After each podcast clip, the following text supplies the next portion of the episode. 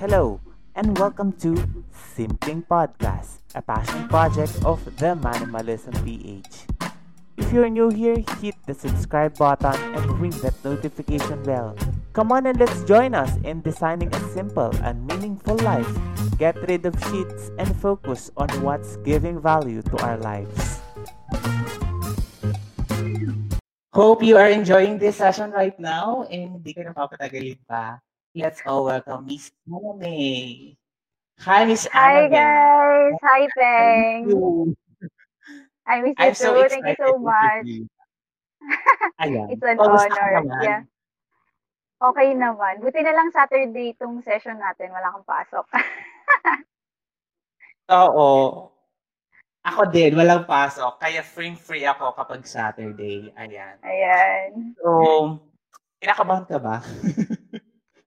Ah, medyo. Pero feeling ko along the way. Kasi parang kwentuhan lang naman tayo. yes, absolutely. And madami, in fairness, ang dami mong fans. Ang ganda mo daw, sabi ni Zig Alex. Oo, best friend ko yan. Oh, Supportive naman this guy. yes, Thank napaka-supportive you, mo Daddy. Okay, before we start, um, Mhm. and I'm allowing you to introduce yourself, Miss Anna May. Arevalo, okay? Okay. Alright. So, um, hi guys. Again, good evening to everyone na nanonood sa amin tonight. So, this is our first episode and ako yung first guest. Thank you so much, Alfie. Okay. So, uh, my name is Ana May Arevalo. Um, working professional na ako. I'm a team lead in global strategic in a financial literacy advocate. I'm also uh, a member of international marketing group. So, uh, more of that later. Ayan. Thank you so much. And I know yung mga nanonood sa ng mga supporters mo is excited na din to learn more about this session. Ayan, hindi ko pala hindi ko pala na-introduce sa kanila kung ano yung topic natin for today, no? Okay, Ay, so oo. our topic for today's session is how hard as a millennial breadwinner to start personal finance. I know ah nagtataka kayo kung bakit si Miss Anna May na-invite ko because back in the ayan, may short ano history muna tayo bago tayo mag-start sa session. Si Miss Anna May is one of my co- college friends. Ayan. And back then, siya ay isang an, mahiyain. Mahiyain ka dati, di ba? And Truth. ikaw ay, ano lang, ikaw ay bahay at, ano lang, bahay at, ba't ako kinakabahan? Oh my God. This is the first time, pero kinakabahan ako, no? Anyways, ayan, bahay at ano lang siya, bahay at aral lang back in the days. Mm-mm. So, Yeah. ayun, wala lang, konting history lang. Kasi, in, matagal ko na siyang, ano, hindi nakakausap back then, nung Oo. nag-start na tayong, ano, di ba? Nag-start na Oo. tayo. Nung nag-work na tayo. Yeah. Oo. Kasi si Miss Anime is nag-continue to accountancy and ako naman Mm. is sumubsob na agad sa trabaho. Oo, after ng accounting tech. Oo. Yeah. Okay. Uy, oh my gosh. Napaka-supportive ng friends mo, Miss Anime Arevalo. Thank you, Ayan. guys. Okay. Ayan. Wait lang. Mag-shoutout muna tayo ito. Ayan. Si Nico Magalona. Okay. Hello, good eve to Sir Alfie and Miss Anna. Good luck for this one and keep safe, guys. Another learning opportunity in the field of financial literacy. Oh my gosh. Wow. Thanks, Thank you so much, Good evening. Oh my gosh. Um, hindi kami magiging technical ngayon. We want it to be Oo. more conversational, more relatable, para naman, di ba? Hindi tayo, Para light-light lang. Oo. light, light chikahan lang tayo ngayon. Oo. Hindi tayo magiging technical. Hmm. okay. Ay, parang kinakabahan ka or ako? Both tayo. Parehas Let's tayo. Parehas kami kinakabahan ngayon. Okay. And before we start to this with this session, ayan, if ayan, gusto niyo i-share yung um, session natin ngayon, please do share our session. Ayan, para naman may para man maka-benefit yung mga friends nyo. Yes, and to join invite our everyone. discussion ngayon, di ba? Ah, Okay, madami na nagko-comment. I'm sure simulan na natin yung session. Okay. okay, sige. Okay, may mga prepare kaming mga questions for you, Miss Anami, para Mhm. naman makarelate yung mga uh, live audience natin ngayon. And okay, mag-start tayo doon sa after mong graduate.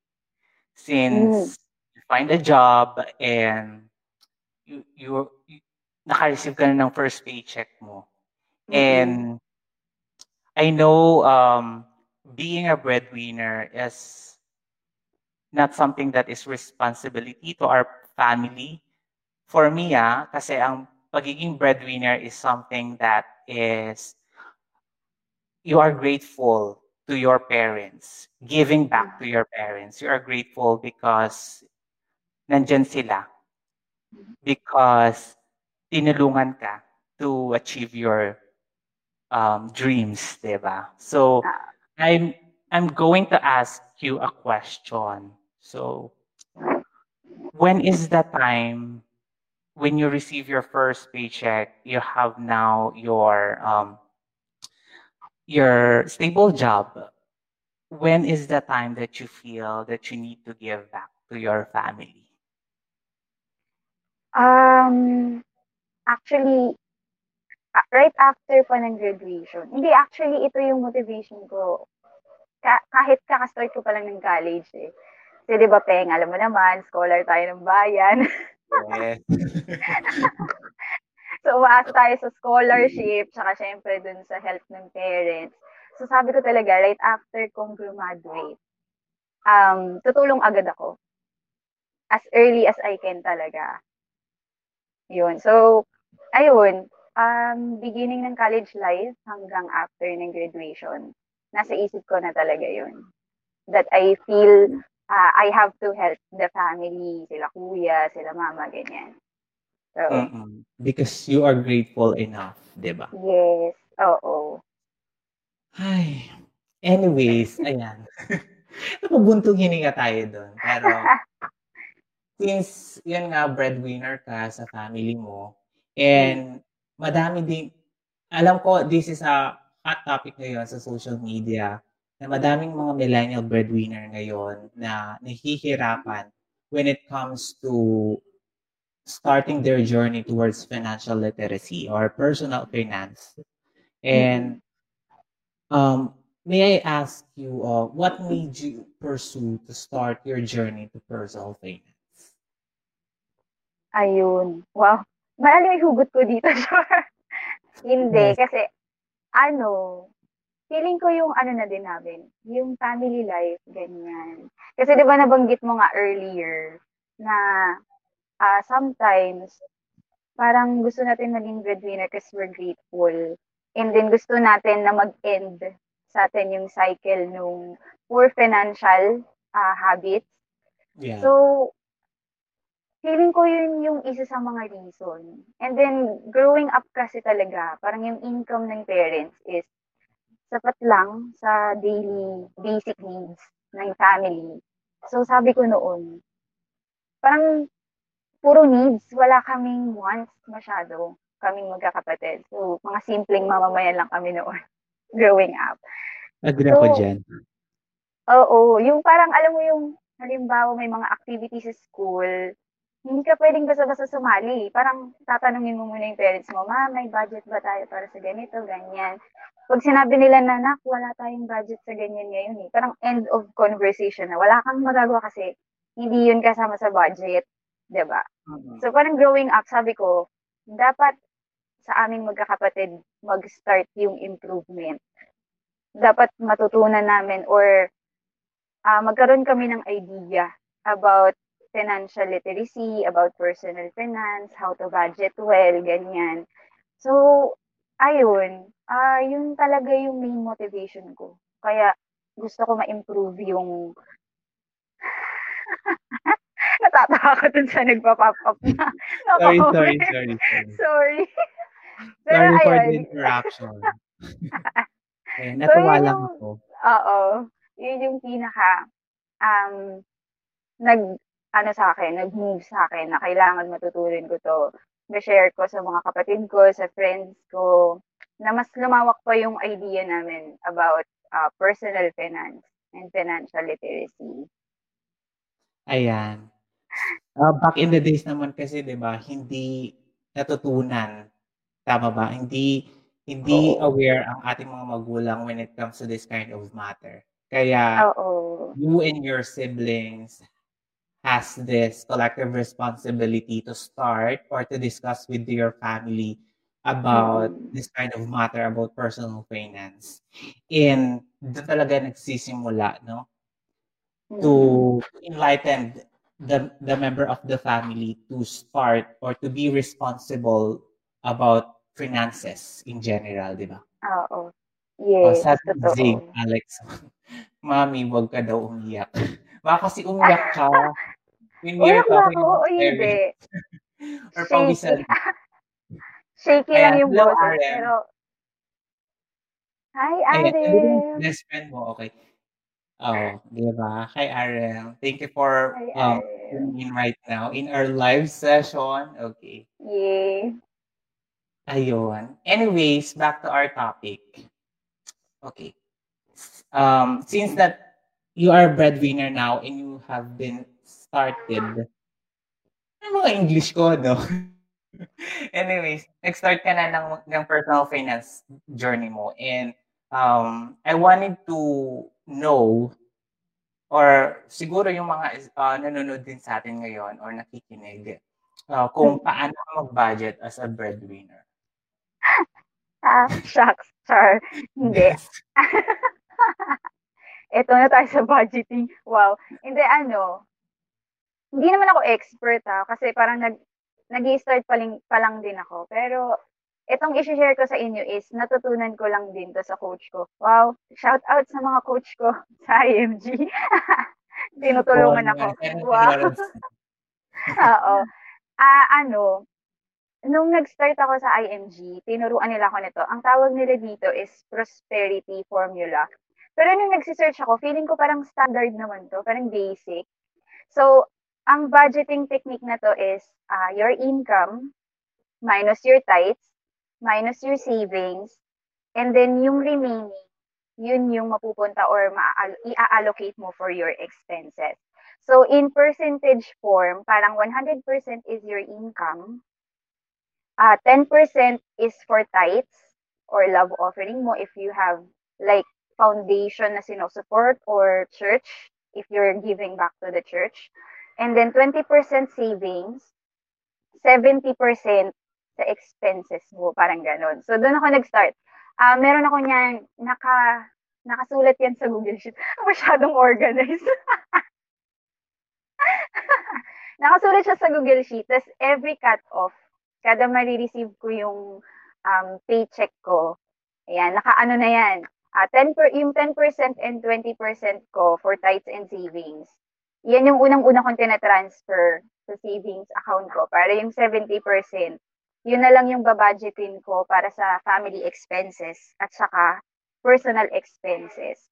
So, ever since natutunan ko yung prosperity formula na yan, yun na yung sinusundan ko para mas, alam mo yun, yung pagpa-prioritize ng expenses. Mas nadadalian ako sa ganun kasi alam ko na kagad na okay, ito yung 70%, para yan sa budget sa bahay, foods, uh, utility bills, ano pa ba kung ano-anong bayarin.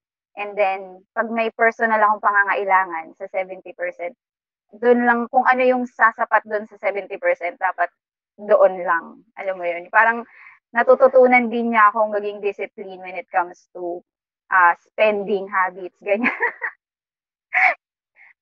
Ayun. So, yun yung, ganun ako mag-budget. So, kasama na sa budgeting mo yung um, um, yung pagiging breadwinner mo, yung uh, utility sa bahay, ganyan, di ba? Oo. Yes. And with your prosperity method of budgeting, ayan, madaming madaming type of um, on how you budget your uh, salary or your paycheck, di ba? Uh, yes. Di- different, madaming uh, Diyos ko, parang mas magaling ka pa mag-host sa'kin. Ay, grabe siya.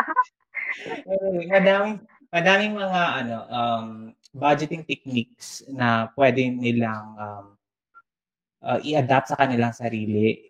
Mhm. Um, and I think ano, um, ayan, nanggugulo na yung aso namin. And I think, um, Diyos ko, Lord.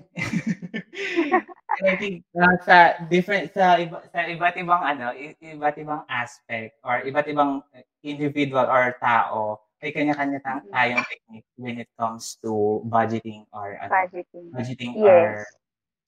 uh, salary or income. And Mm. for sure, minsan hindi tayo nagiging discipline when it comes to budgeting, 'di ba? Totoo, And yes. minsan ano, hindi natin nasusunod. Yan, personal experience ko din. Hindi ko nasusunod yung yung budgeting rule na ginawa ko sa sarili ko and ang hirap maging discipline when it comes to that. So, the next question, so may mga tips ka ba sa amin on how we to be a discipline when it comes to budgeting? Oo. Ay, medyo parang ano ko di wow. Parang magiging strict ako dito. Uy, kala mo talaga. Para sa mga best friend kong nanonood diyan.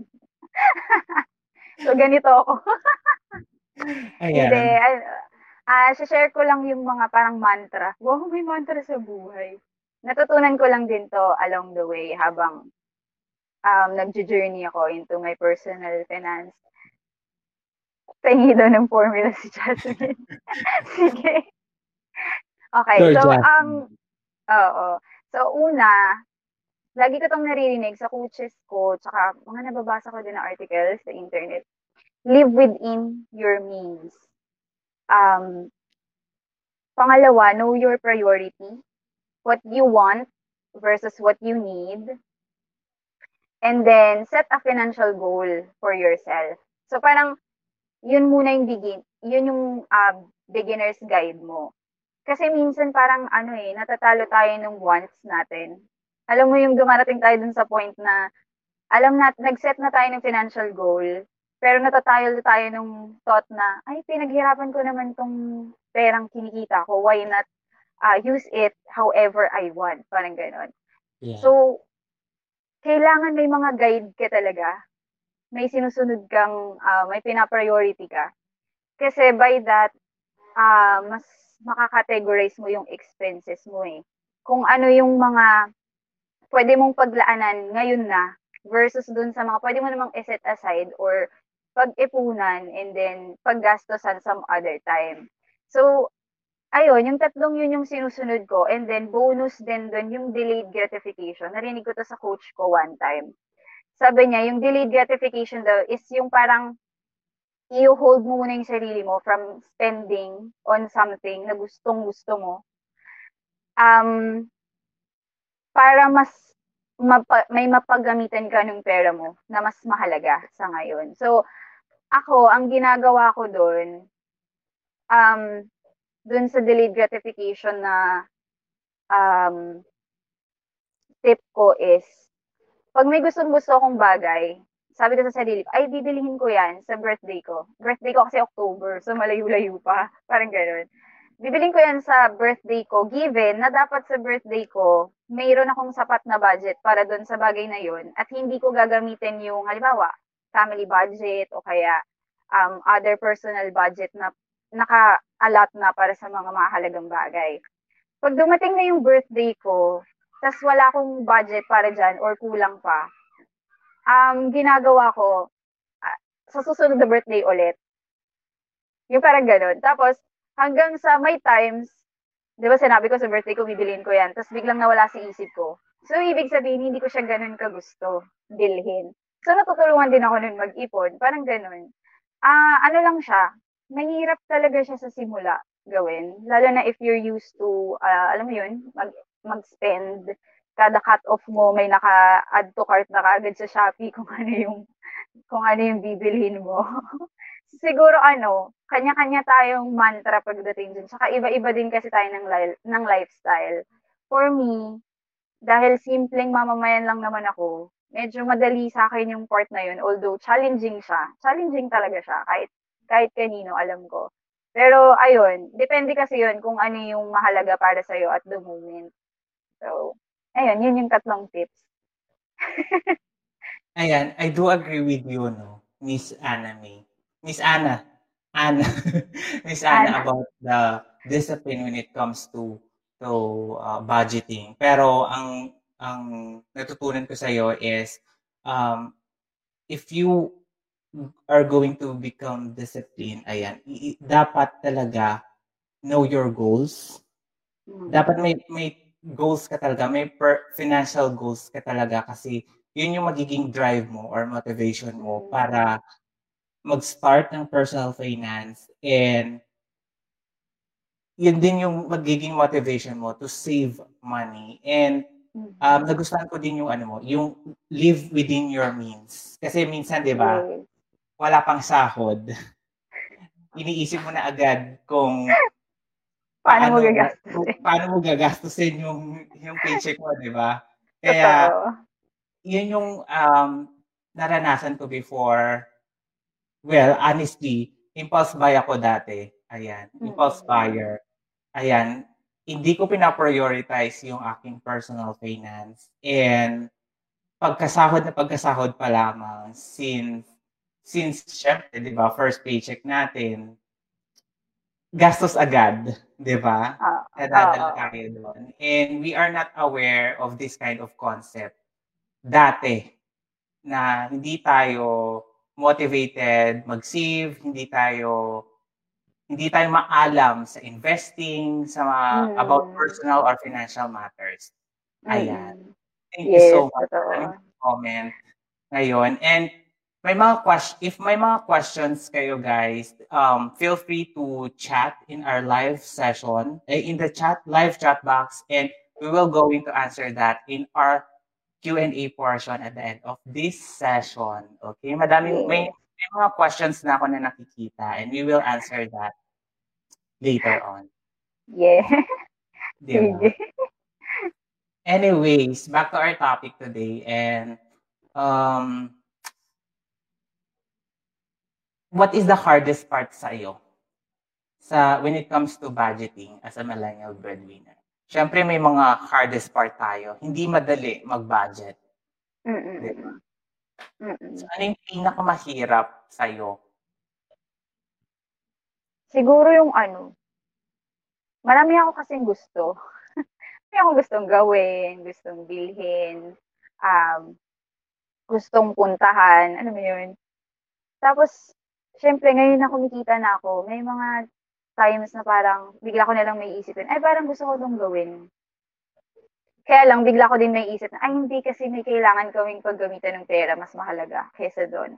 So siguro yun yung struggle ko. Alam mo yung mapapapili ka between sa dun sa gusto mo at dun sa kailangan mo munang paglaanan ng budget as of the moment. So, ayun. Feeling ko dun talaga ako nag struggle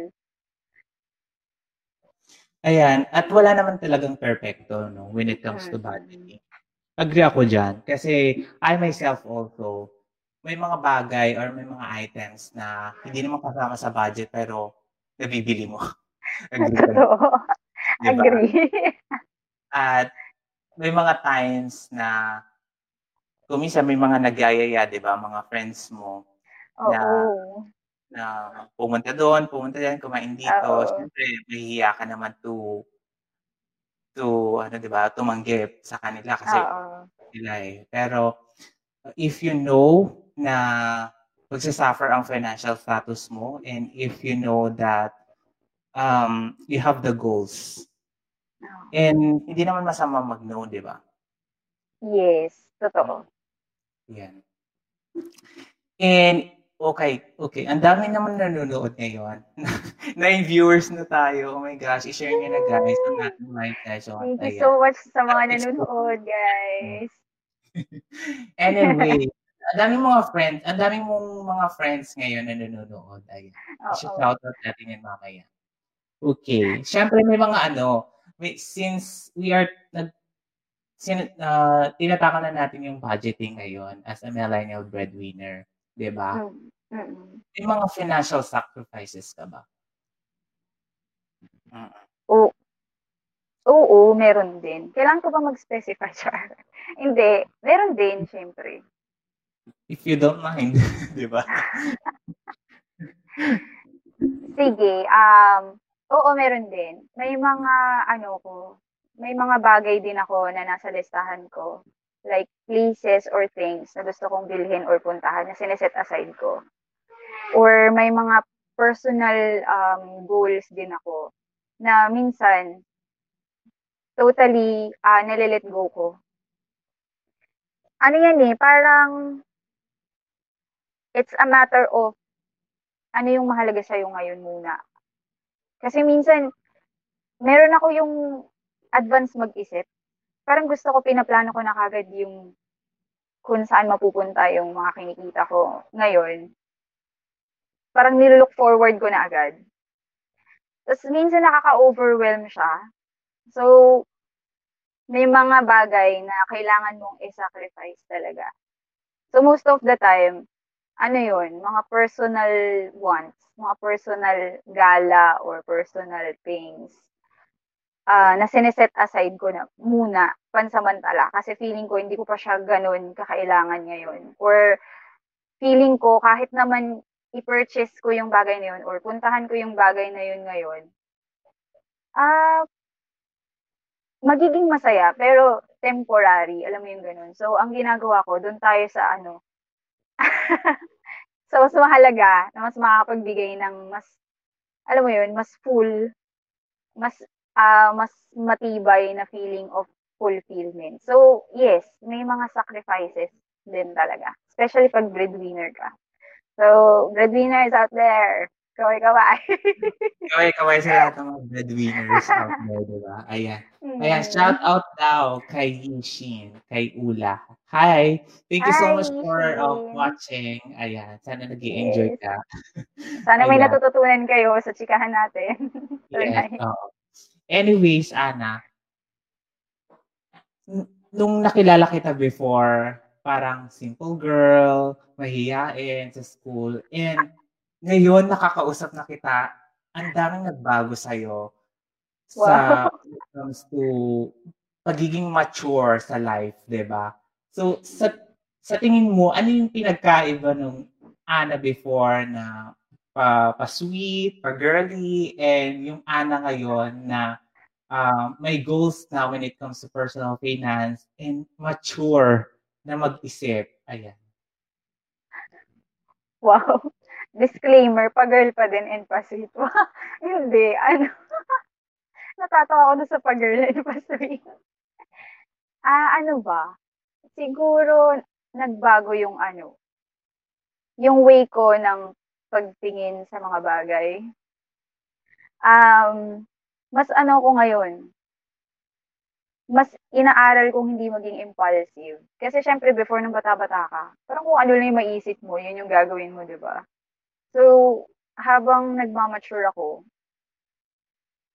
um, mas nagkakaroon ako nung sense na pag nagdesisyon ako, hindi basta-bastang desisyon. So, marami akong mga, um, tawag dito, tinitake into consideration bago ako magdesisyon sa isang bagay. Especially, uh, finances, relationship. Wow! Nakakainis yung relationship. Parang blooming ka ngayon eh. Wow! May nagpapatubok ka ng puso mo. Hindi, wala. Parang Single ako. Anyways, go. Go ahead. Ayun. Um, so yun, feeling ko nag-i-improve ako the way mag-handle ng choices and decisions ko in life. Feeling ko yun yung nagbago or nag-improve from the anime na pa-sweet lang before. And siguro, 'di ba, nadadagdagan kasi yung ano natin, yung kalaman at yung responsibility natin, 'di ba? True. Isa oo. din 'yun sa bago sa iyo, 'di ba? Mm. Okay, sabi ni Fran, wala daw siya sa bahay, pautang muna, go 50. Ayan. Eh, solid na nanonood sa atin ngayon. Ayan. Anyway, thank you so much, Miss Ana. Sa napaka napaka grabing ano. Napaka Heart to heart talk. Hindi nagbago. Hindi nagbago pa rin, no? Oo. Ayan, Oo. sana may mga nanonood ng mga college friends natin ngayon, no? Ayan, para ma ma ma-chat nila kung ano yung si ano si Ana noon. Ana Totoo. noon, gano'n, 'di ba? So, since napapag-usapan naman natin napapag-usapan na natin yung personal finance, madami sa atin is yun nga sinabi ko kanina, may mga bagay na hindi kasama sa ating budgeting na na kung minsan napapagastos tayo or um, nagkakaroon tayo ng impulse buy, 'di ba? Mga gano'ng Yes. bagay. Kasi I myself also impulse buy noon, dati, 'di ba? Lalo na kapag pagkain, grabe. Kapag bagong sahod, Diyos ko, makikita mo na agad sa ano, samgyupsalan or sa sa milk-teahan. Gano'n ka gano'n ka ano, kawalang discipline ako noon I feel you. to journey about personal finance. And now, Yeah. namumulat na tayo ngayon kasi madaming yung advocate of financial literacy ngayon and Mm. namumulat tayo sa res ah, yung yung pag-start ng ano, personal finance natin, yung pagse-save natin and pag si pag-i-invest natin sa mga iba't ibang bagay. So, ano yung mga habits mo? What are your financial habits to impulse buy? Or yung mga um, considerations mo, yung karanasan mo sa pagiging impulse buy noon? Ay naku, ang dami. Char. Ano, impulse buyer din ako dati. Yung tipong pag kadating ng sahod namin, nagkakaayaan kami ng mga ng mga katrabaho ko na, uy tara, after ng shift, kain naman tayo sa ganito. Kain tayo dun sa favorite restaurant, ganyan. O kaya bili tayong milk tea, ganyan. Buy one, take one yung ano, mga items sa Watson. Nakapromo sila 50% off. Ay, napagdaanan ko yan. Napagdaanan ko yan. Totoo. Pero ano, along the way, hindi na siya masaya, Char. Hindi. Yung, alam mo yung mafe-feel mo na parang gumagastos ka na lang. Tapos after mo gumastos, ano na yung mangyayari? Parang ganun. Parang temporary lang yung fulfillment na, na nafe-feel. Ewan ko sa iba ha, pero yun yung na-feel ko eh, along the way.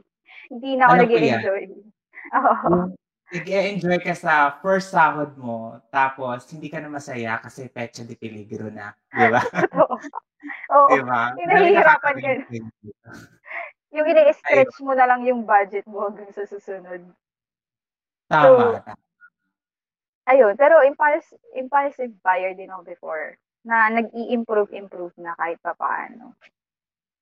Mm. Tsaka mawawala din yan kapag ano, pag ah, ginagawa mong habit na mag-say no, ayan, Mm. sa mga bagay-bagay na ano, na natitempt kang bilhin, di ba? Yes. May mga Oo. questions dito na ano, na nag nag nag nagbigay nagbigay sila ng mga questions here and we will going to answer that later on. Ayan. Thank you so Ah, much sa mga nagko-comment ngayon. Ayan. Okay, i-share nyo na guys yung live session natin ngayon ay para kay Miss Anna May Arevalo. Okay. Okay, punta naman tayo sa ano. Since napag-usapan natin yung impulse buy and ito yung uh, minsan ah, dahilan kung hindi tayo nakakapag-save ng pera, di ba? Mm-mm. Pag na-receive natin yung first paycheck natin, um, ako dati hindi ko alam yung formula na to na when it, pag na, na-receive mo na yung first paycheck mo, dapat uh, i-less mo muna yung savings mo before anything else, di ba? Mm-mm. So, Yes. ano yung mga habits mo? Mga habits mo when it comes to saving money? Ayun.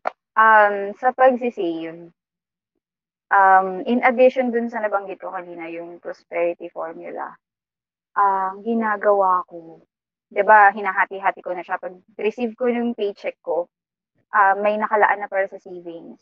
ang ginagawa ko sa savings ko, hinahati-hati ko pa din yun.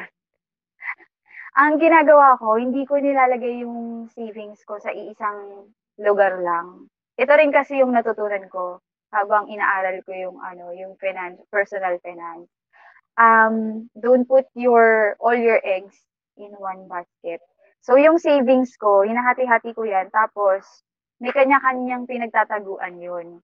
Depende sa kung ano yung purpose or kung para saan yung savings na 'yon. So, ang savings ko kasi is uh, may napupunta sa emergency fund ko. Tapos, may napupunta or may allotted para sa investments. And then, another is yung uh, para sa mga gusto kong bilhin or yung mga pinag-iipunan ko. So, yung tatlong yon may kanya-kanya yung um, savings account. Wow! Hindi, ano, kasi, ang ginagawa ko yun kasi, pag na, alam mo yun, pag nailipat mo na kasi yung savings mo, doon sa savings account mo, hindi mo na yun, hindi mo na yun magagalaw eh. Kasi parang makukonsensya ka na na makikita mo doon na, ay, nakalaan to para dito eh. Mahihiya ka na sa sarili mong galawin mo yun kasi para yun doon sa purpose na yun. So, yun ang ginagawa ko. Uh, nakakategorize yung savings ko kung para saan siya. Tapos, I make sure na hindi ko siya gagamitin sa kung saan-saan lang other than yung purpose niya. For example, yung emergency fund ko, ginagalaw ko lang yon kapag may uh, immediate unpredictable expense yung family. And then, after ko yun magamit, I make sure na nire-replenish ko yun para hindi siya mag-zero. Tapos maganda kasi siyang nakatag, nakatabi sa savings account kasi kumikita ng interest. So, kahit dagdag ka lang ng dagdag, kumikita din yung pera mo. So, I suggest guys, kung dati sa mga coin banks lang tayo umaasa, nataguan ng savings natin. Ayun, mag-discover tayo. Ang dami ng digital banks na matataas yung interest niya. Gamitin natin yun. Malaking help talaga, guys. So, ayun lang. Um, yung savings mo, dapat alam mo kung para saan yun. Para pag na-tempt ka, pag biglang naisip mo, ay parang gusto kong bilhin yung latest na iPhone. Tapos titingnan mo yung savings mo, tapos makikita mo doon, yung savings na to ay para sa kung ano man in the future. Mas makukonsensya ang gamitin yun pambili ng iPhone kasi hindi naman siya para sa iPhone. so, ayun. Pero kanya-kanya tayo ng ano, kanya-kanya tayo ng motivation. Pero yun yung isa sa mga uh, nagwo-work sa akin. So, I'm sharing it with you guys. Ayan, thank you so much for that. And na-mention mo kanina na uh, you are saving to those digital banks ngayon na meron tayo ngayon. 'di ba? Mm, we have yes. we have ING, we have C CIMB. CIMB. And yes. I have vlog. Meron akong vlog doon na um where do I save my money because Mm-mm. of the interest rate na binibigay nila na mataas kumpara dun sa regular bank or savings account na meron tayo mm. dito sa Philippines. And yes. yun, if you want to check that out. Ayan, nasa YouTube channel ko lang yun. Anyways, Miss Ana, since yung pera mo is nasa digital, nasa mga bangko, and sabi mo nga hindi ka natitempt na kunin yon Kasi most of us, di ba, pag hindi hawak, yung iba, pag hawak yung cash, natitempt na gastusin, di ba? Tapos mm-hmm. yung iba naman is, um, kapag nasa GCash or nasa savings account, madali lang kasi ilabas yung pera kasi sa mga online transactions. So, ah, may mga transfer, transfer na lang, ganyan. Uh, or yung mga pagbili through online. Mm-hmm. Natitempt ka pa rin ba na to do that? Bawasan yung savings mo? Ano, hindi hindi masyado. Kasi ang ginagawa ko, 'di ba uso na ngayon yung parang i-connect mo yung savings account mo sa online shop, like Shopee and Lazada. Guys, huwag yung gawin yun, char. Hindi, joke lang. Hindi ko yun ginagawa kasi nga, yung temptation talaga, napakalakas manghatak pag ganun. Kasi parang ang dali mo na lang ilipat-lipat yung pera mo. So, hindi. Um, pag nag-add to cart ako, parating cash on delivery. Para alam mo yon hindi ka magka-cash out sa online shopping na yun, sa online shop na yun. Pag alam mong wala kang wala kang hawak na para doon. So, yun din yung isa sa iniiwasan ko. Hindi ko connect, kono, kino-connect yung mga savings account ko sa mga online shop. Wow. Ako mm. ngayon, dati meron ako mga online shop. Ngayon wala na. Pinagdi-delete ko na lahat. okay, maganda din yun. Maganda din yun. Maganda ring practice um, yun. Delete mo lahat ng online shop mo. Dinilit ko na talaga lahat. Oo. Hmm. Pati yung Shopee, Lazada. Ayan. Pag may gusto akong bilhin, nakik hindi pa rin. Hindi ko, hindi ko pa rin ini-install. Oo. Pag kailangan na kailangan talaga doon. Nagpapa-advocate ako sa, sa ate ko. Sa ate. Pero wala sa cellphone ko. Ayun. Hmm. Ayan. Strategy din kasi yun kapag ano, kapag ayaw mo talagang maggumastos sa mga college. Oo. Lalo na kapag hindi naman talaga necessary or important yung bagay na bibilin mo, di ba? Yes, oo. So, depende is, rin yun kung ano, depende rin kasi yun kung gaano kakatatag labanan yung temptation. Oo, yung temptation. Diyos ko, Lord. Uh, madami mga temptation, di ba? Yes. Ayan. So, may mga tips ka ba sa amin as a breadwinner? Yung important importance of saving and planning for your future. Yes. Actually, napapanahon to. Kasi di ba pandemic, tapos ang daming nawalan ng trabaho. Ano, ang maipapayo ko lang is, start uh, as early as you can. Kasi minsan, ano eh, hinuhold natin yung pagsisave, pagpaplano when it comes to finances. Kasi feeling natin, ay, stable naman yung job ko, eh. hindi ako mawawalan agad ng trabaho basta nagtat nagtatrabaho ng maayos, hindi naman ako agad matatanggal. Or kasi feeling natin malakas tayo, healthy pa tayo, so alam mo yun? Pero yung, alam mo yung dinala ng pandemic sa, sa atin, sa buhay natin ngayon, yung ang daming nawala ng trabaho, tapos mga walang savings, feeling ko ano, sabi kasi nila hindi naman talaga tayo magiging ready all the time. Pero at least, alam mo yun, pag, paghandaan mo pa din yung mga kaya mong paghandaan. Like for example, mag-save ka na, tsaka magplano ka kasi tumatanda tayo eh. Alam mo yung hindi tayo, hindi tayo forever healthy. Tapos, hindi forever kaya natin mag-work. So, kahit yun man lang, maging motivation mo para mag-start ka mag-save, okay na yun eh. Tapos, hindi mo naman kailangan na malaki agad yung savings mo.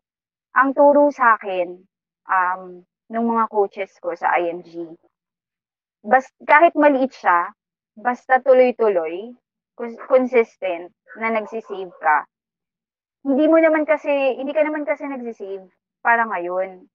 So, along the way, lalaki yan, lalago yan, ganyan. Basta tuloy-tuloy yung pagsisave mo, may mapupuntahan yan. Mm. So, ayun, magplano ka na, mag-save ka na habang kaya mo pa, mas maaga, mas maganda. Kasi, hindi natin alam kung anong mangyayari in the future. Yeah. So, yes. Ayun. How about dun sa ano, siyempre hindi naman lahat kayang mag-save or mm-hmm. hindi lahat may capacity sa, sa lahat ng mga breadwinner or sa lahat ng mga breadwinner ngayon, minsan um, kulang yung paycheck nila and hindi di sapat na makapag-save sila. Mm-hmm. So, anong takeaways mo doon? Um, for me, ano ba, meron din kasi, naranasan ko yan before, especially nung first year kong nagtatrabaho. Kasi syempre maliit pa yung sahod ko noon, minimum wage earner, tapos marami kami sa bahay, dalawang family kasi kami sa bahay.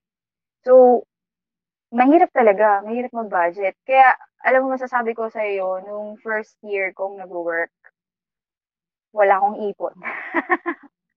wala akong ipon kasi feeling ko, wala nang wala nang ano, wala nang sapat, wala nang hindi nasasapat pag nagtabi pa ako para sa savings.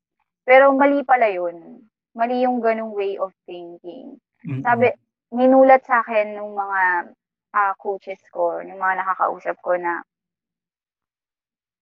basta kumikita ka na ng kahit ano man yan, income mo sa tra- pinagtatrabahuhan mo or income mo sa business mo, magtabi ka kahit gaano kaliit, okay lang yun. Um, huwag ka makipagsabayan dun sa mga malalaki na yung kitaan. Basta Mm. alam mo sa sarili mo na nagsisave ka, kahit gaano kaliit yan. Di ba may sinabi ako yung prosperity formula? Yeah. Kung hindi mo kaya yung 20% kasi feeling mo mas dapat malaki yung sa family expenses mo kasi marami kayong gastusin sa bahay. Kahit 10% or 5%, mag-save ka kasi malaking tulong talaga yun. Lalo na pag dumating dun sa point na halimbawa may bigla ang um, emergency, may nagkasakit sa family or may kung anong nangyari na wala kang maaasahan kasi halimbawa tapos na yung cut off na-receive mo na yung paycheck mo, wala nang ibang paghuhugutan, at least may savings ka na makukuhanan mo nung panggastos. So, ayun, kahit gaano kaliit guys, um, mat- matuto tayong mag-save.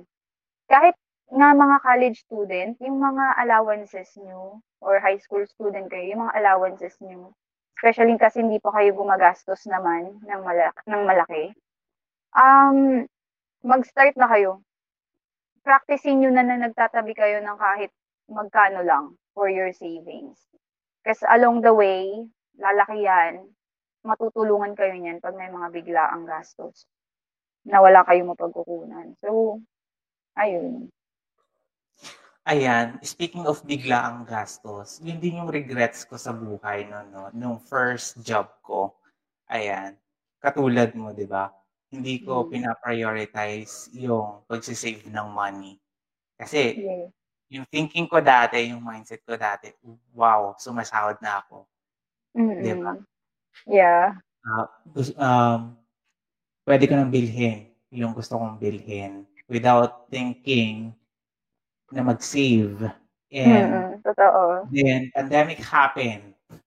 Honestly, wala akong Ayun. savings, di ba? And doon ko lang na-realize na ano, na importante talaga na mag-save not only for your emergency fund, but kung ano man savings na meron ka. Even though maliit, sabi mo nga, di ba? Even Mm-mm. though maliit yan, kahit 500, 100, as long Totoo. as you have the discipline na magtabi, kasi Mm-mm. magiging, ano, magiging habit mo yan, di ba? Magiging habit Oo. mo soon, and then, hindi mo mamamalayan. Um, lum- luma- lumalaki na yung savings mo, and Yes. that the biggest regret na um, naranasan ko dati na hindi ako nag-save. Mm-mm. diba? And ngayon, ngayon, ngayon ko lang din na ano, na nalaman yung importance of savings. And good to know, 'di ba? Good to know na nalaman natin 'yan na bata pa lang tayo or Mm. with our age now, mga 20s level, mga adults tayo, 'di ba? The Mm. importance Yes. of savings. Oh my gosh. Oo.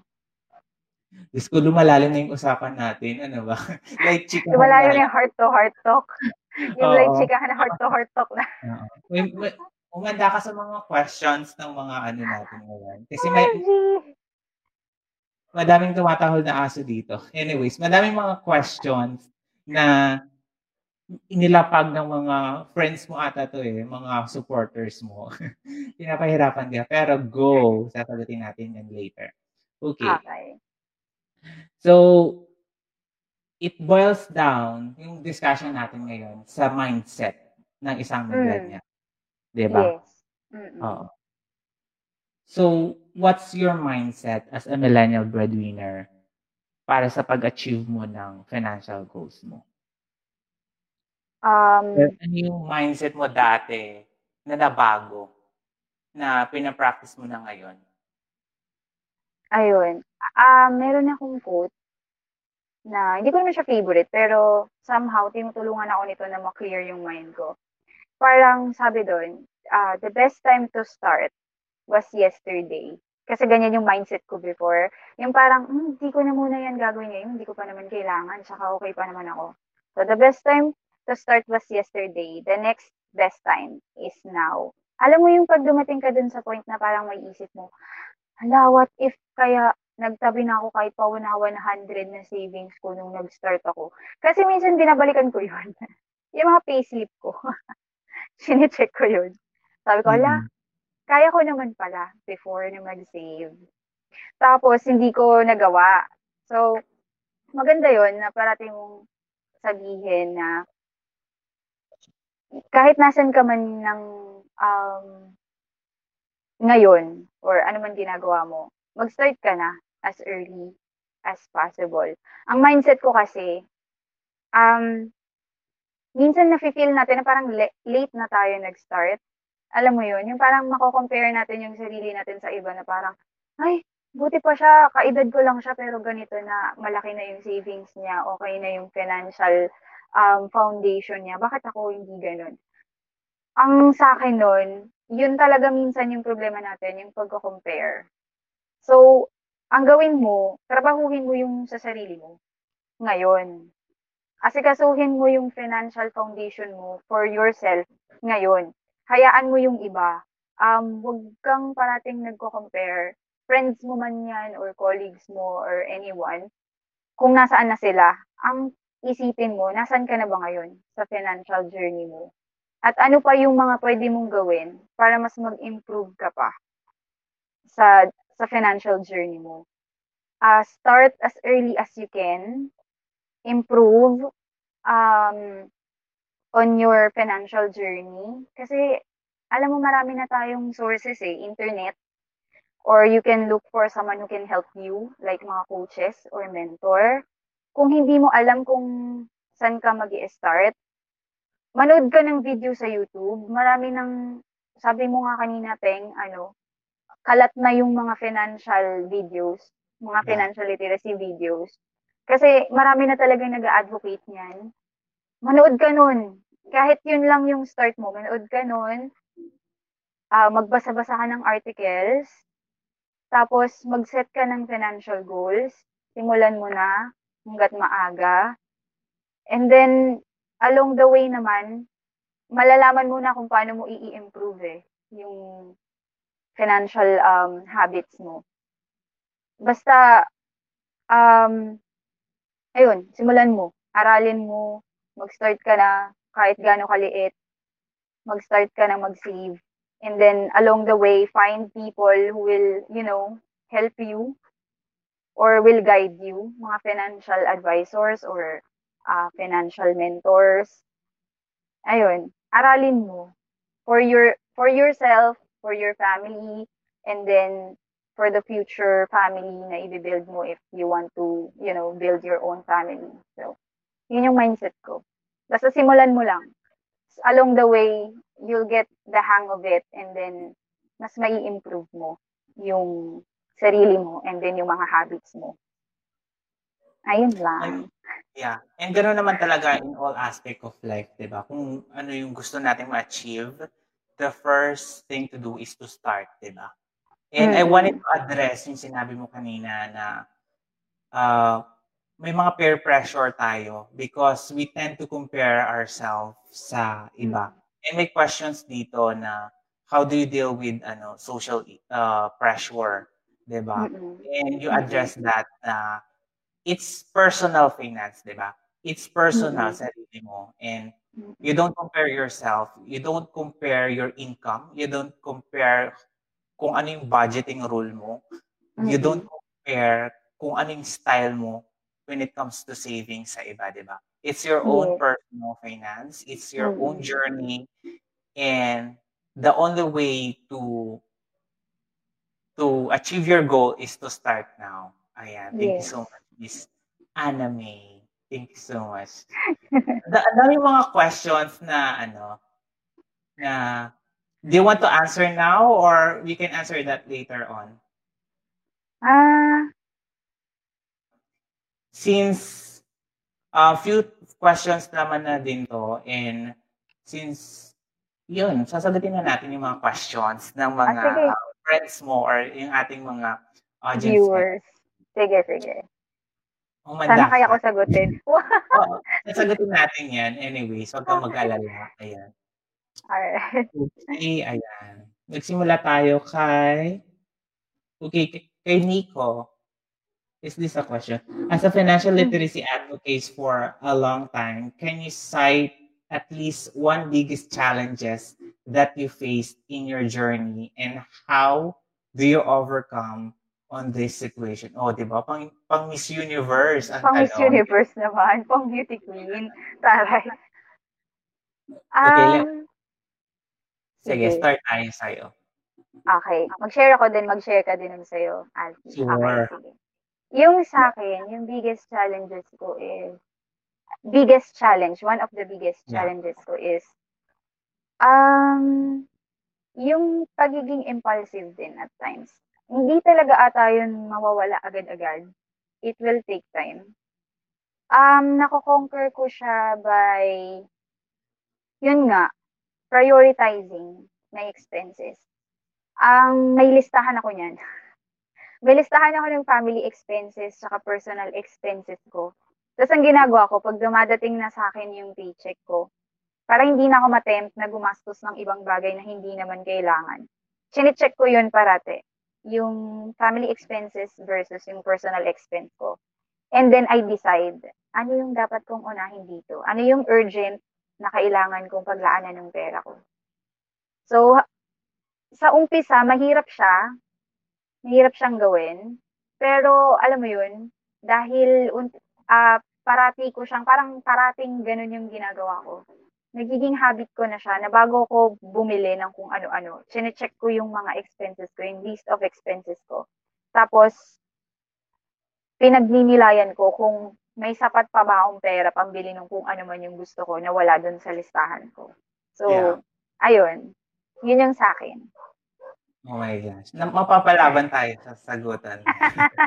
anyway, for me, yung biggest challenges ko is hindi ko agad nalaman yung hindi ako hindi ako agad namulat sa ganito, yung financial literacy.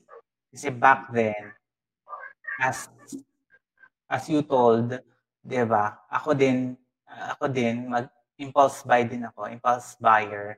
And dati hindi ko talaga prioritize yung ganito, yung personal finance, yung pagsisave, yung pag invest Tsaka ko lang nalaman nung wala na akong regular job, yung nag-pandemic, and I don't have savings, I don't have emergency fund. And that is the biggest challenges in my life right now. And I can say na na-overcome ko na siya ngayon kasi namulat na tayo, madaming mga mga financial advocate, madaming mga personal vlog na pwede mong mapanood sa YouTube, here in Facebook, madaming advocate ng financial literacy. Mm-hmm. And that's uh, my way to step up. And yun yung isa ko ding advocacy para makabangon ako, 'di ba?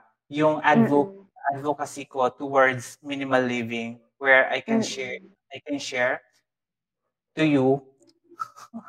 Ba't ako kinakabahan anyways? Diyos ko, Miss Universe kasi yung tanong. kaya ako ginawa kaya ako ginawa itong platform na to to share my um, journey towards personal finance and um, minimal living. So, mm. yun yung first step ko to towards financial literacy and personal finance siguro. And sana magtuloy-tuloy to and madami pa tayong ma-invite na kagaya mo, Miss Anna, na mag-share yeah. ng kanilang mga uh, journeys towards mm-hmm. not only personal finance but about struggles of um, adult adulting, 'di ba? Yung pagiging oh, adult, yeah. paano mm-hmm.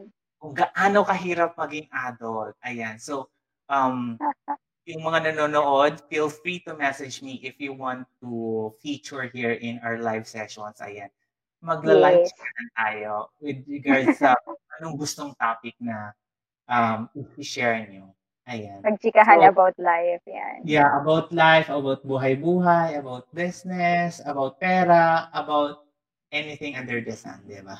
Mm. Anyways, Um, the next question, parang hindi naman to question, paano po kapag mahilig sa kape tapos naubos pera sa kape?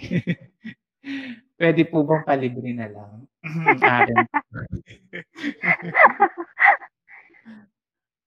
Uy, ano yan? Parang yan yung isa sa mga nauusong ano ngayon, yung mga mahilig mag-milk tea, mag-Starbucks, ganyan. Mm. Ano, feeling ko personal decision yan eh. Um, hindi naman masamang magkape. Pero, meron namang 3-in-1. Doon tayo sa mas mura at ano. Doon tayo sa mas mura, pero ma-achieve mo pa din naman yung same effect ng kape.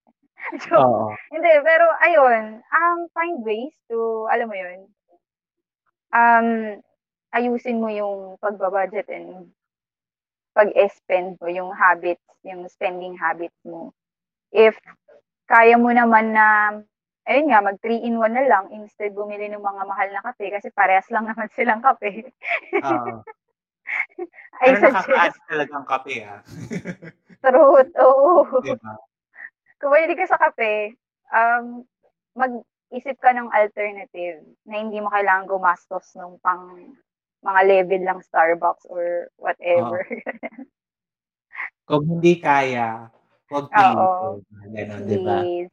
Oo. Kasi minsan nag-pressure tayo eh, di ba? Pag nagyaya, uy, Starbucks Mm. tayo, uy, milk tea tayo. Guilty ako din minsan. hindi, hindi, Ako ka maka, hindi ka makakapag-say no. Kasi, di ba, kakantsawan ka or what.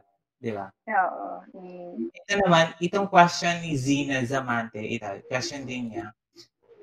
Uh, what are your recommended investment? Ayan, di ba? Napunta na tayo sa investment, di ba? Mga Investment na tayo agad. Pero advanced na si Zina. What are your Yay. recommended investments?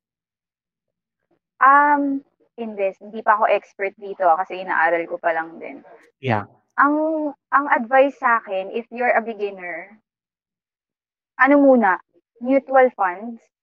Yung may ibang tao muna na magpa-process ng mga um, kung anik-anik about investment, tapos ikaw ang gagawin mo lang is magta-top up. Ganon.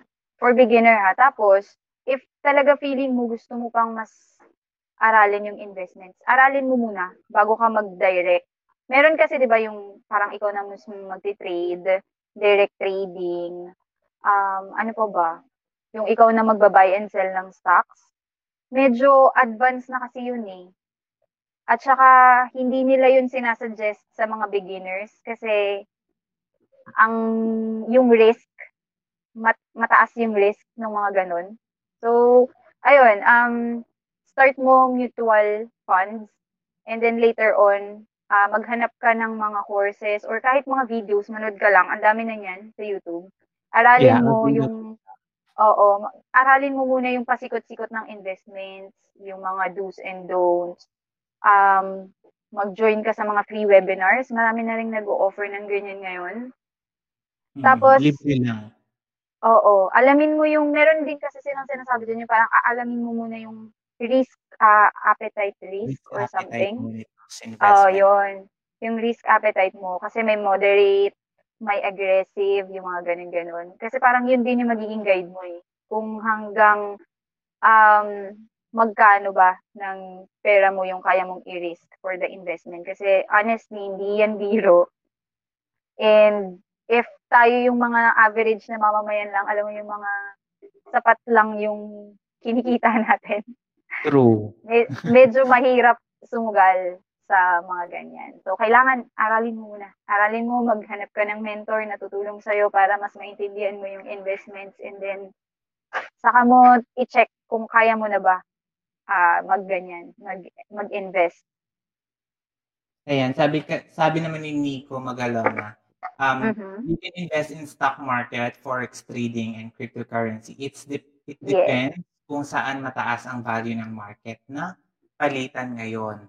So, Mhm. madami tayong mga investment vehicles na pwede niyong pasusukan ngayon, di ba? Andiyan yung stock market, andiyan yung VUL, andiyan yung um, UITF, um, uh, forex trading, cryptocurrency, Bitcoin, di ba?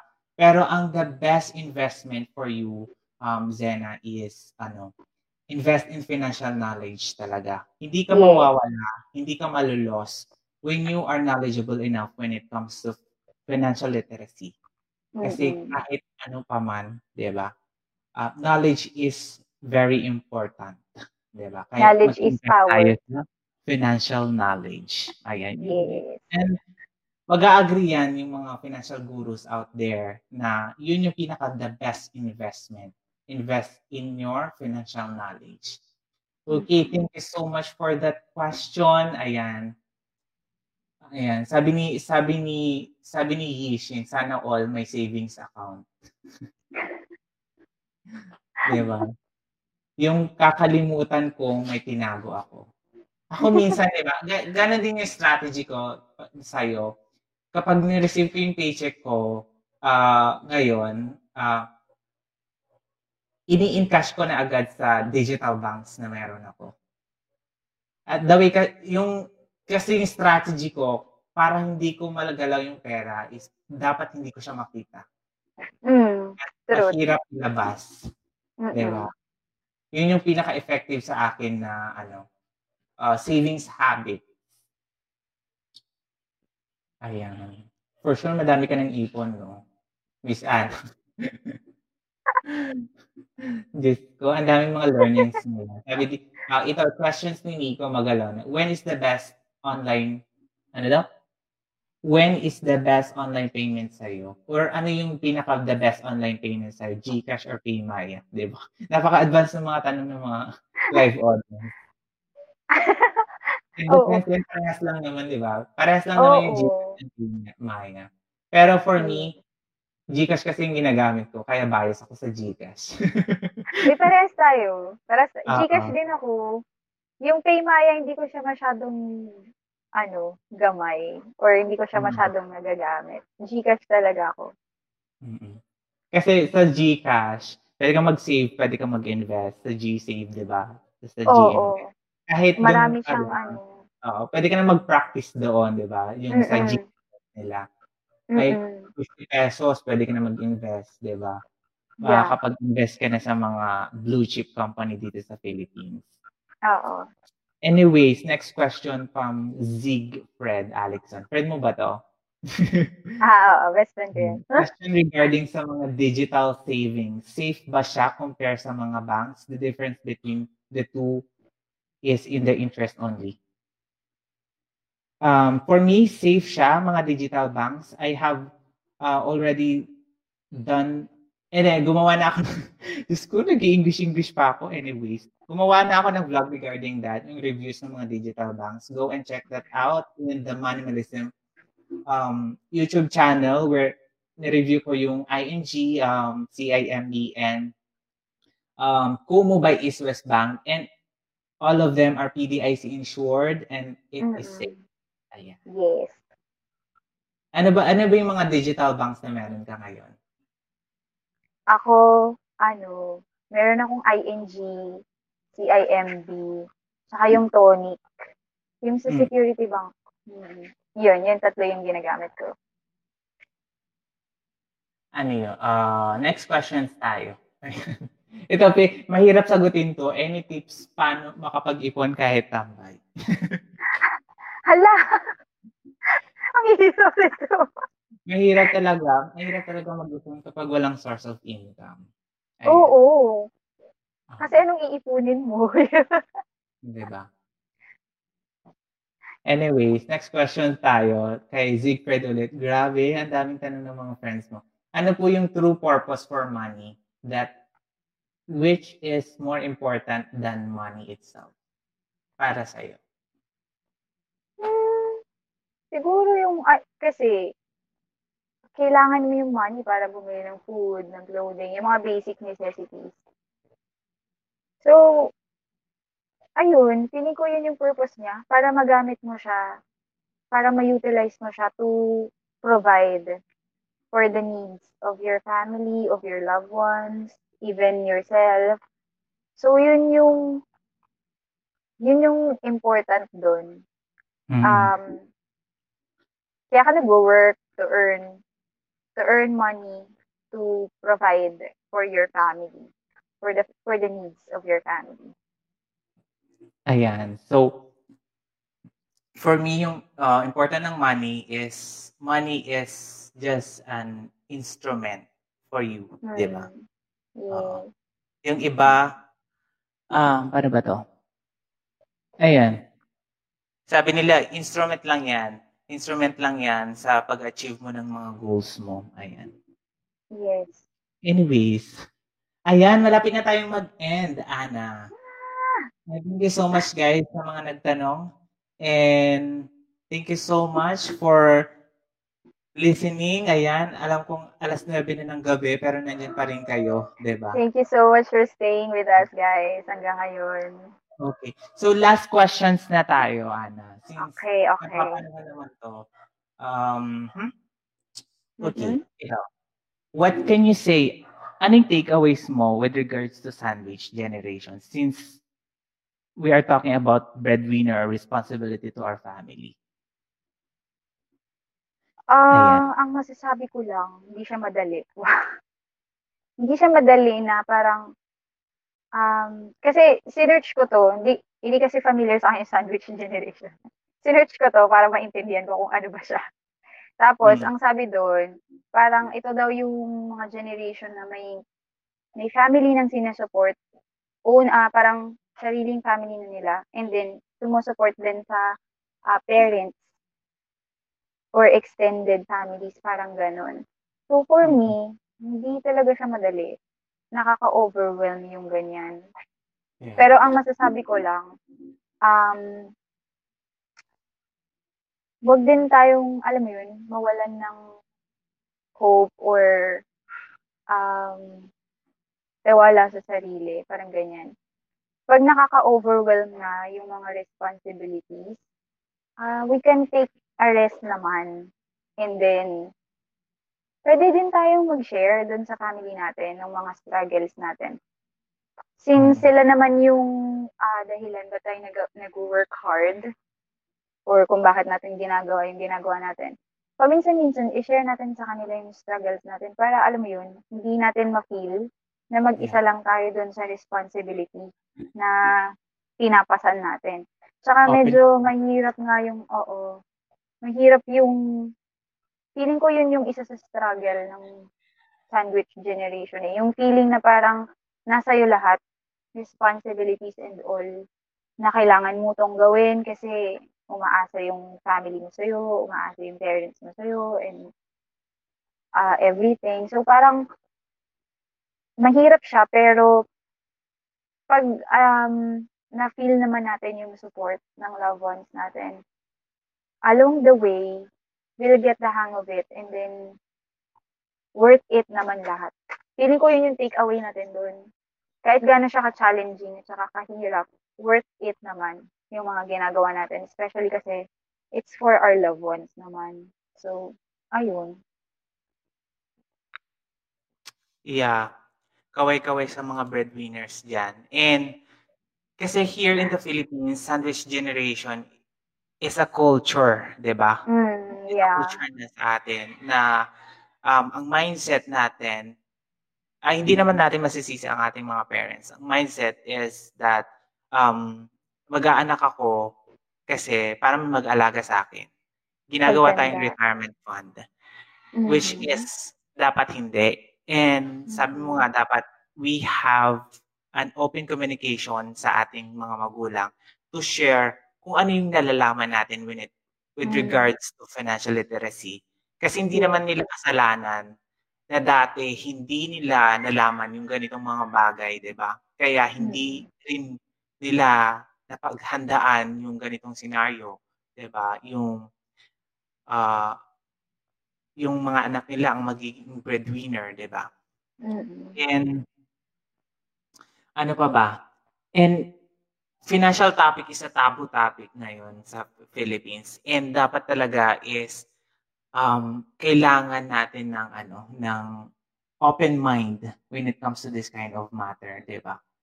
And ano pa bang maidat? Hindi natin kasalanan minsan na kung anong sitwasyon natin sa buhay or kung kunyari mahirapan tayo, hindi natin kasalanan na mahirap tayong pinanganak, 'di ba? Mm. Ang magi sabi nga ni Jose Rizal, 'di ba? Tama ba si Jose Rizal 'yun? si Dr. Jose Rizal, 'di ba? Hindi masama yung pinanganak ka mahirap, pero ang masama, mamatay ka mahirap, 'di ba? Let's let's change our mindset when it's come to this, 'di ba? Since napakahirap talaga na maging breadwinner, di ba? Since hindi ko nararanasan yung nararanasan ni Anime kasi I'm not a breadwinner. Kaya nag-invite ako ng isang breadwinner. Ayan. Umabol si Zyron. Hi, Zyron. Hi, Zay! Oh my gosh, thank you so much. Ayan. Since hindi ako uh, makarelate sa'yo as a breadwinner, pero at some points, na, at some point of my life, kasi I'm, I'm being independent, I, uh, I used to pay my all, all my bills, ayan, sinusupport ko yung sarili ko. And yun siguro yung pagkakatulad natin na ano, yung responsibility mo sa family mo and yung sa akin. Though hindi ako breadwinner, ah. ano ano daw. ang dami ko nang sinasabi anyways. Pero ang ang ang point is dapat kailangan ng open communication, di ba? Open communication, huwag tayong mahiya na i-open up yung ganitong topic sa ating mga magulang, di ba? Di ba? Agree ka? Yes, oo. At saka ano, um, i-educate natin yung sarili natin and then yung mga future generations like younger siblings o kaya um, yung mga mas bata sa atin, um, mas maaga natin silang i-open dito sa financial literacy. Yeah. Ah, i parang gawin nating goal, isa sa mga goal natin yung mag-stop sa atin yung cycle ng sandwich generation. Parang gano'n. Um, i-aim natin na sa atin matatapos yung yung sinabi ni Alfie na parang ginagamit yung mga anak as a retirement fund or something. Oo. Um, ayun, continue uh, educating yourselves, guys, and then the younger um, uh, generation. Kasi ang magbe-benefit naman din dito is sila, tayo, and then yung mga magiging anak din nila or yung mga susunod din na generation sa kanila. Yes.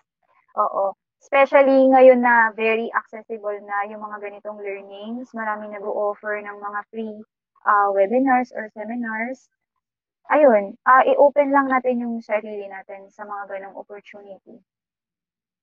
Ayan. Thank you so much, Anna May, sa pag-guest sa akin ngayon. Ito yung first ever and wala talagang structure. Ayan. Wala talagang yes. structure.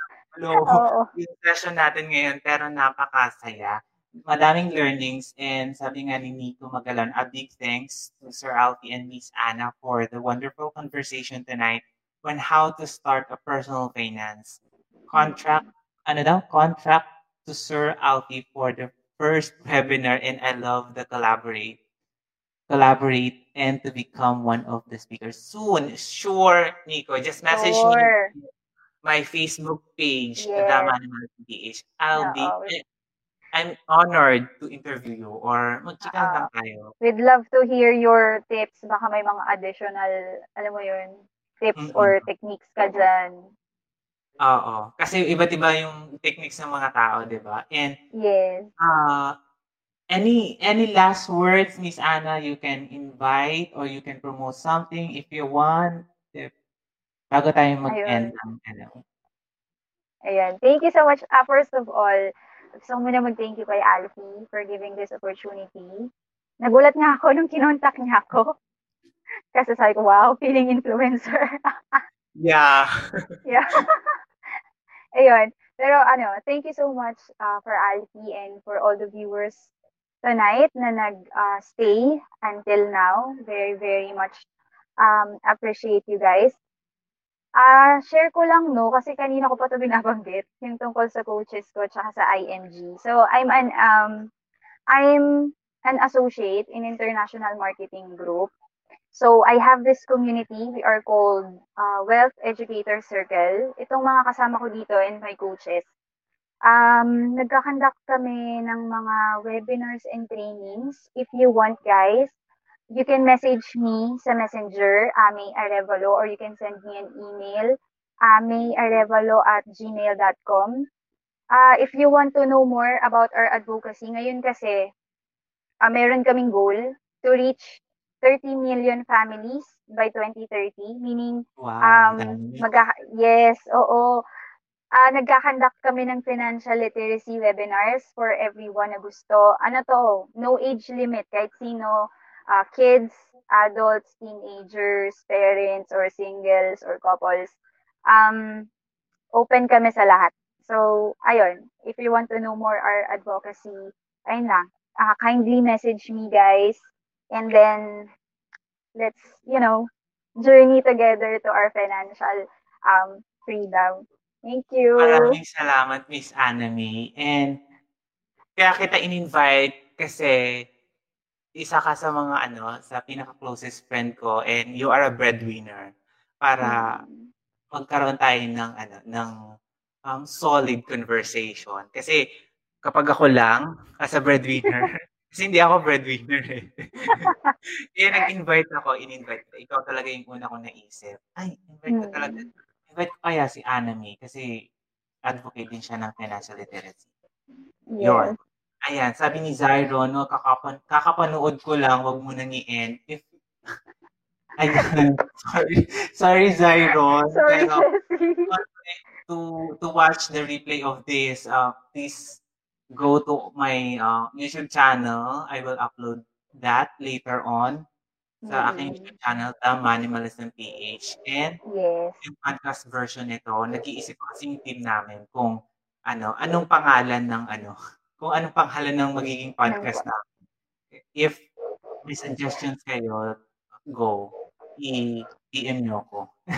Ayan, thank you so much, Miss Anime, for that wonderful conversation. Ayan, naka 1 1 hour and 26 minutes na tayo. And Yun.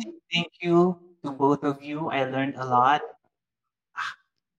about wow. how financial literacy is important to us.